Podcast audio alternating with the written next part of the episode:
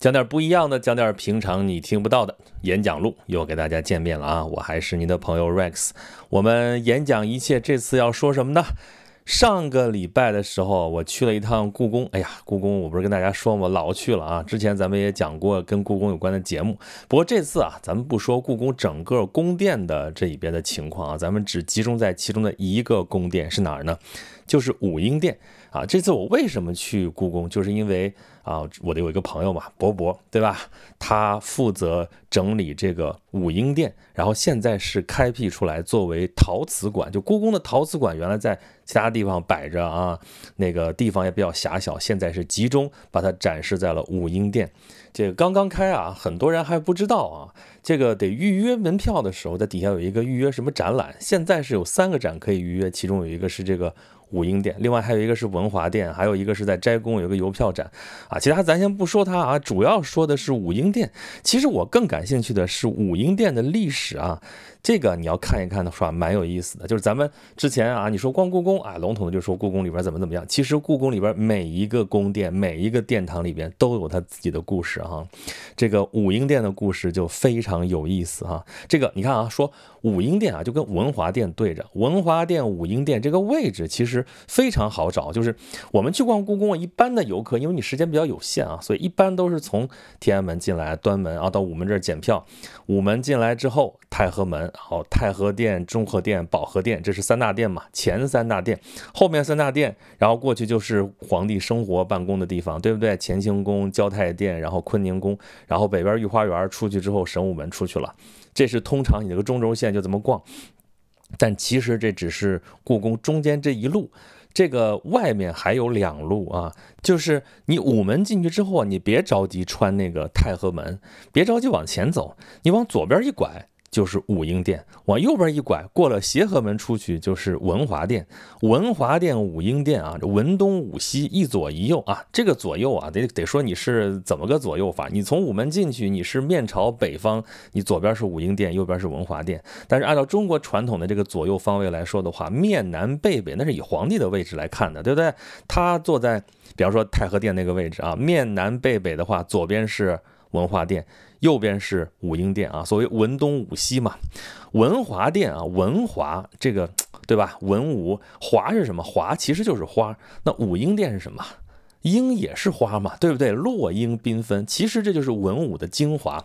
所在，对不对？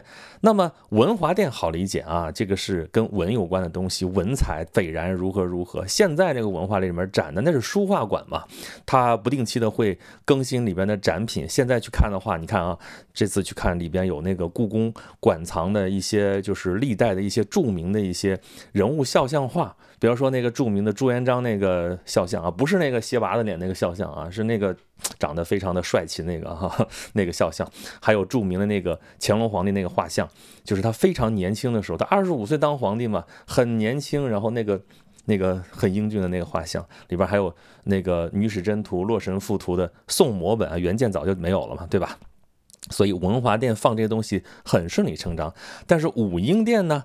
是不是跟这个武有关的一些事情呢？其实不是啊，故宫里边有专门的这个跟武备有关的一个武备馆，那是在哪儿？那是在建亭。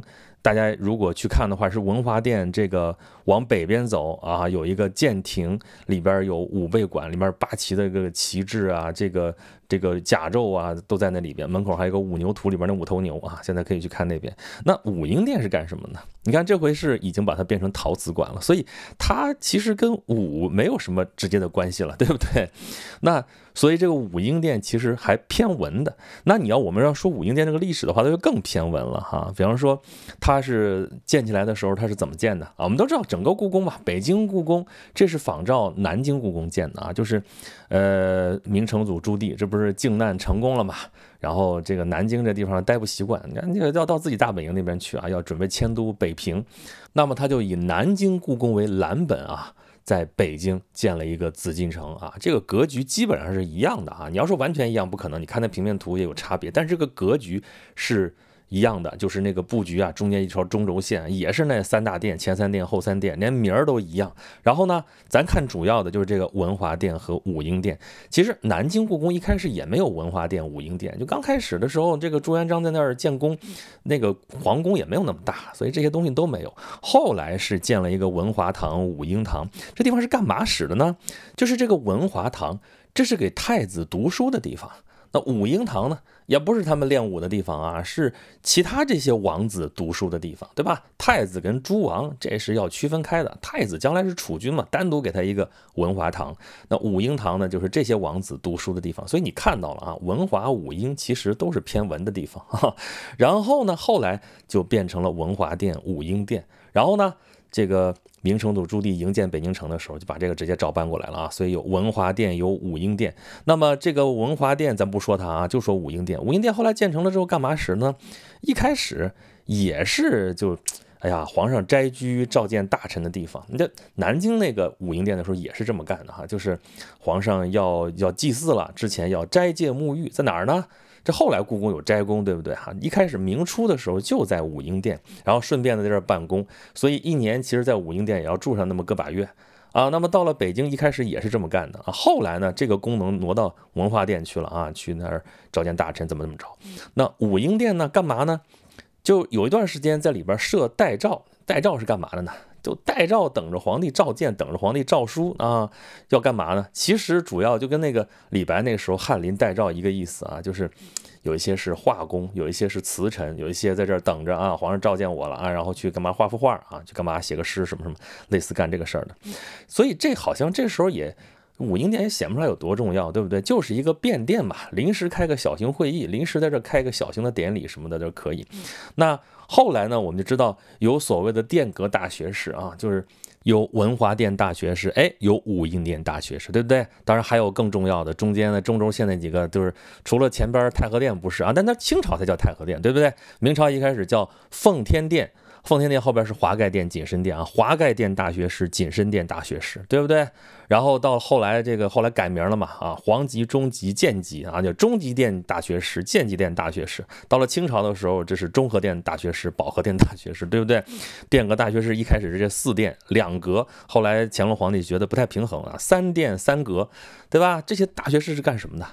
就是入阁拜相，相当于是宰相。明清都不设宰相，对不对？这大学士相当于就是宰相，这级别很高的官，才能用皇宫里边这个宫殿的名称来命名。但是这也就是挂上一个衔儿嘛，对吧？你有这个名义，你就可以做皇帝的顾问了啊，皇帝的高级顾问。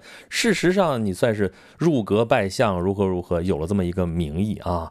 所以其中就有这个武英殿大学士。你可以看出，这个武英殿还是挺重要的，对不对？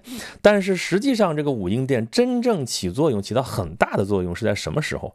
就是在明末清初的时候，它起的作用非常非常重大。为什么呢？说出来其实挺讽刺的啊，就是因为大殿都 毁了。明清一代的时候，我们知道中间啊，这个战乱非常的平仍，对不对？李自成进北京了，这皇宫付之一炬，这个皇宫大内里边最重要的殿阁，对吧？中间中轴线这些大殿都不能用了，那怎么办？就去武英殿了呗。所以李自成是在。武英殿登的基，后来李自成待了四十几天就走了嘛。走了之后啊，这个多尔衮来了。多尔衮来了之后，也是在武英殿这儿办公，因为其他地方真实在是没法待了，就这个武英殿还算是完整，就在这儿待。然后顺治皇帝也是在这儿登的基。哎，还有一个更有意思的事情，就是就在这一年，这一年是崇祯十七年，也是顺治元年，对不对？还是弘光皇帝登基的这一年啊，他登基之后改元弘光，按理说应该是以明年就第二年为弘光元年，但是他本身在位也就几个月而已，对吧？八个月吧，应该是。哎，这个地方为什么要提到他呢？因为他登基也是在武英殿登的基，当然他肯定不是在北京武英殿登的基啊，是在南京武英殿登的基。为什么在南京了还在武英殿登基呢？不能在大殿登基吗？对不对？那因为什么呀？因为。南京那个皇宫啊，自从迁都之后，就就没人维护了，就日久之后，这房子都已经废弃、破败不堪，就只有一个武英殿还比较好。为什么武英殿会比较好呢？它旁边啊是奉先殿，奉先殿呢就是历代的这些老祖宗的画像供在里边啊。后来武英殿里边也挂了老祖宗画像。明朝人一说就是二祖列宗嘛，哪二祖啊？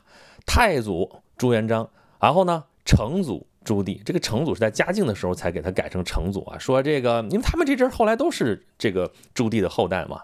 说这个。有有功于社稷啊，他也应该是成祖，对不对？应该是祖而不是宗，原来是太宗嘛，太祖太宗，这是一个本来是一个很顺畅的这样一个一个逻辑关系，这样一个继承的关系，但是把他也生成了祖了，所以明成祖，所以明朝人一说就是二祖列宗如何如何啊，这二祖的画像就供奉在武英殿，所以呢，时常还有人去祭奠这个房子呢，就不至于太糟糕，那。弘光皇帝他要在南京这边登基了，一看找了这皇宫，找来找去也就武英殿还算是比较完整啊，那怎么办呢？修吧，整修，刷漆，刷描金画栋，如何如何？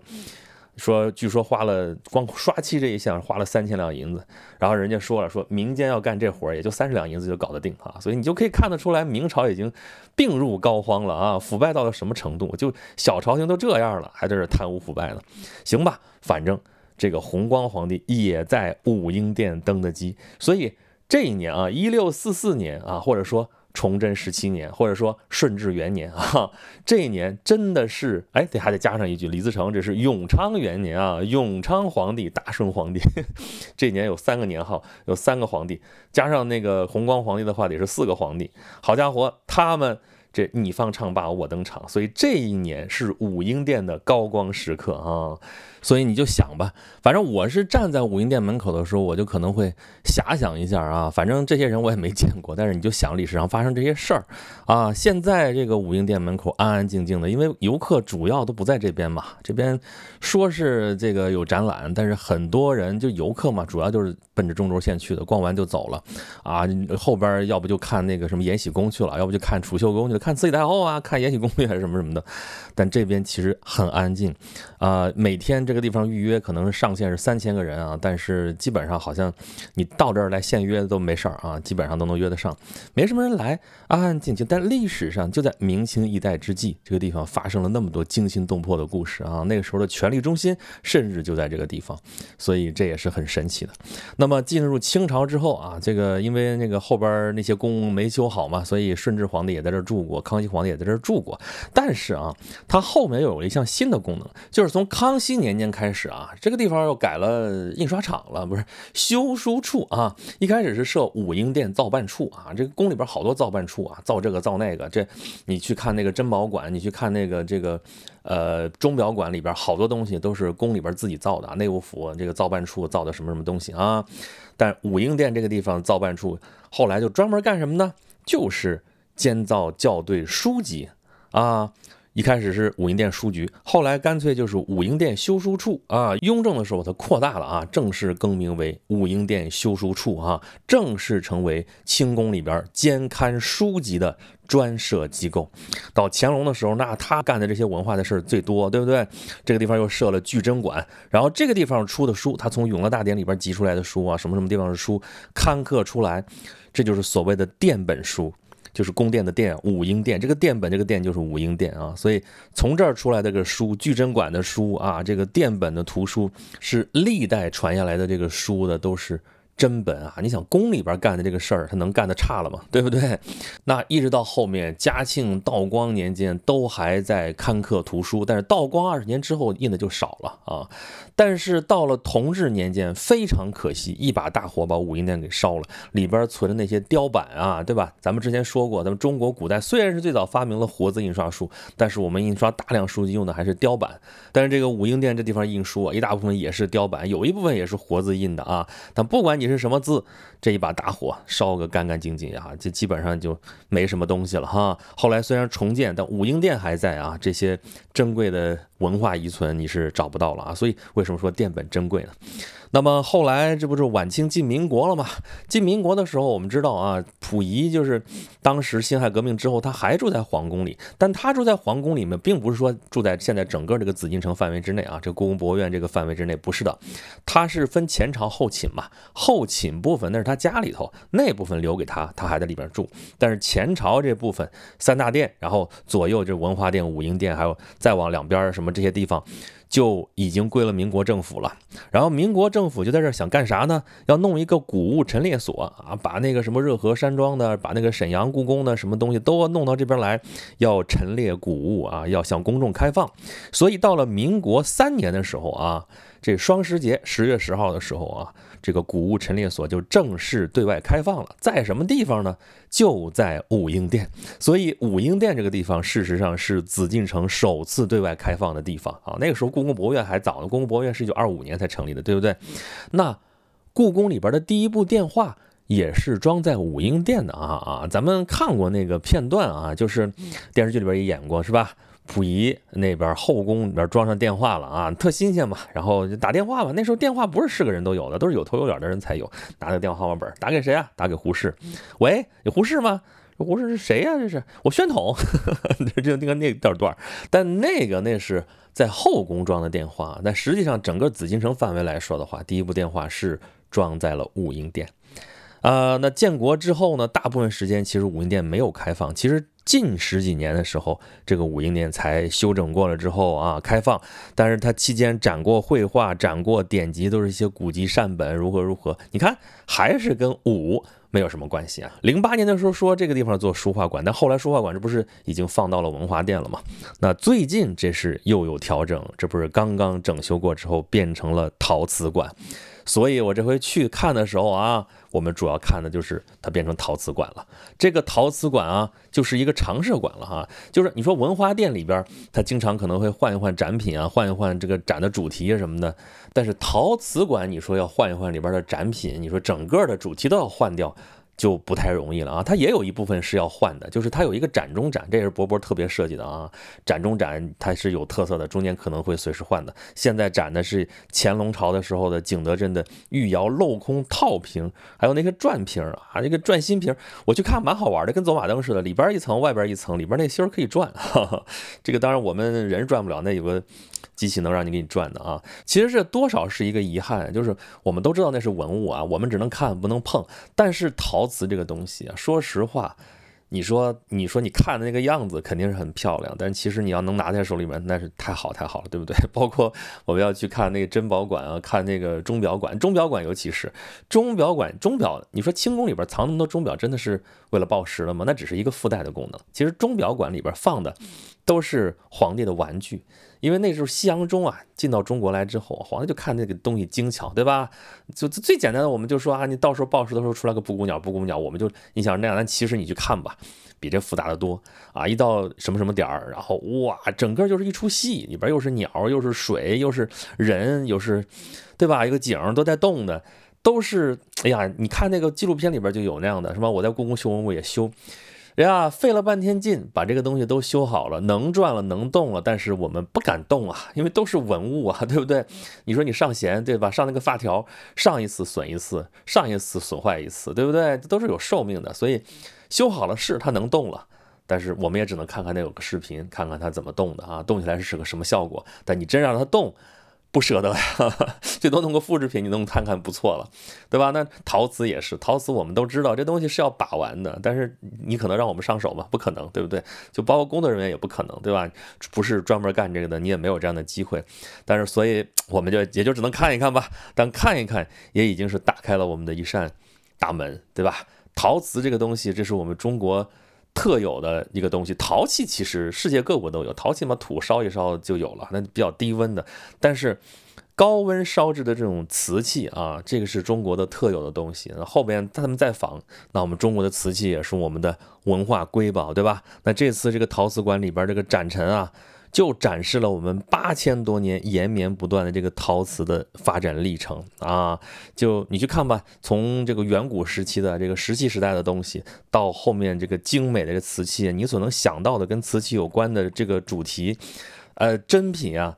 都在这个地方。你去地方上的那个博物馆，你去看吧，这瓷器可能集中在某一个时代的这个瓷器可能会比较呃比较多啊，这个地域特征可能会比较明显。但是你到故宫博物院，你到这个武英殿陶瓷馆来看的话啊，这个是。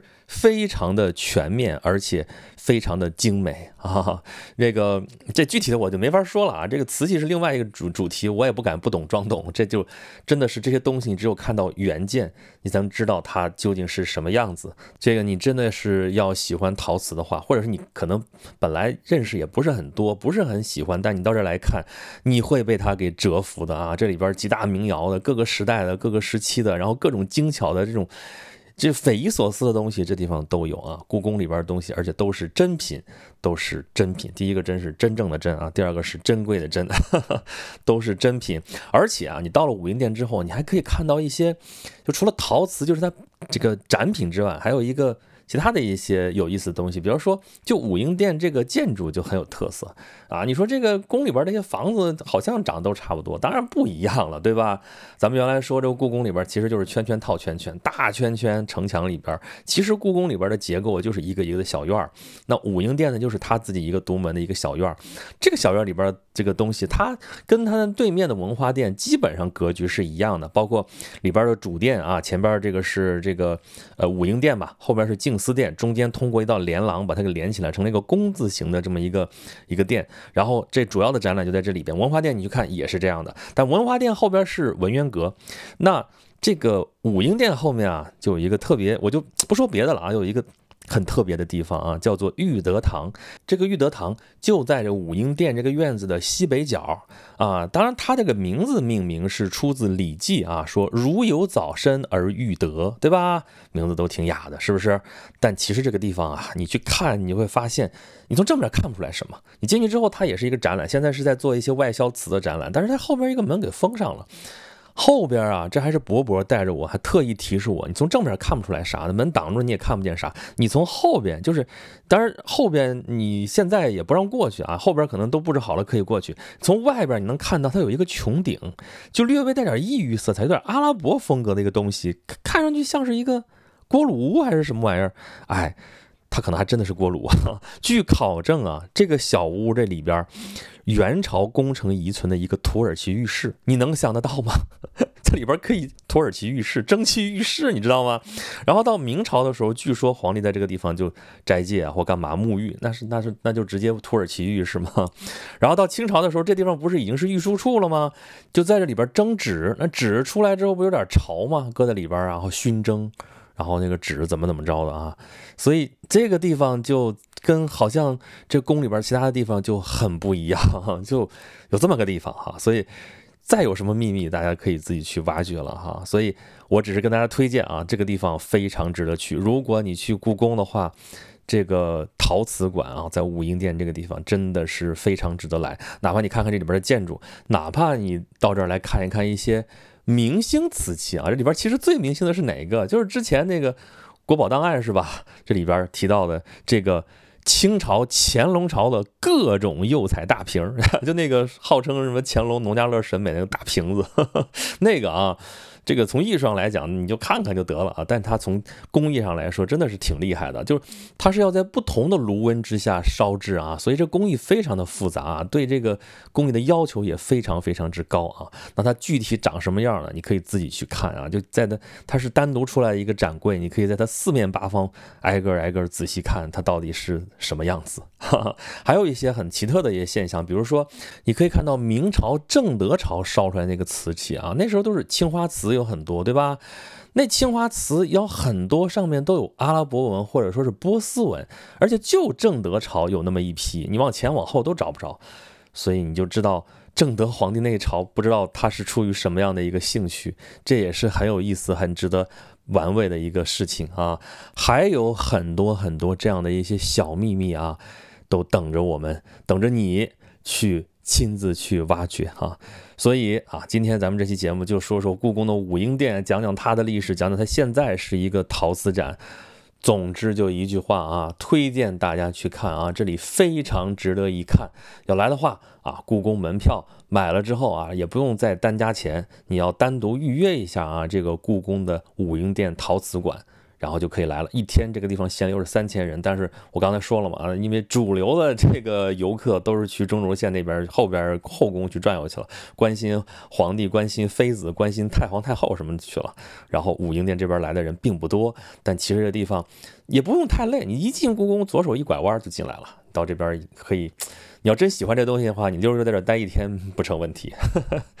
好吧，咱们这一期演讲录就到这儿吧啊，呃，还是提醒大家可以关注我的微信公众号“轩辕十四工作室”，或者有一个呃另外的一个号叫“演讲录”啊，这个演讲录既是公众号，也是视频号，也是小程序，还有更多的节目，大家可以到上面去收听啊，也可以关注了公众号之后在里边跟我交流哈，欢迎大家来骚扰，好吧，咱们这次演讲录的节目到这里，咱们下期再见吧。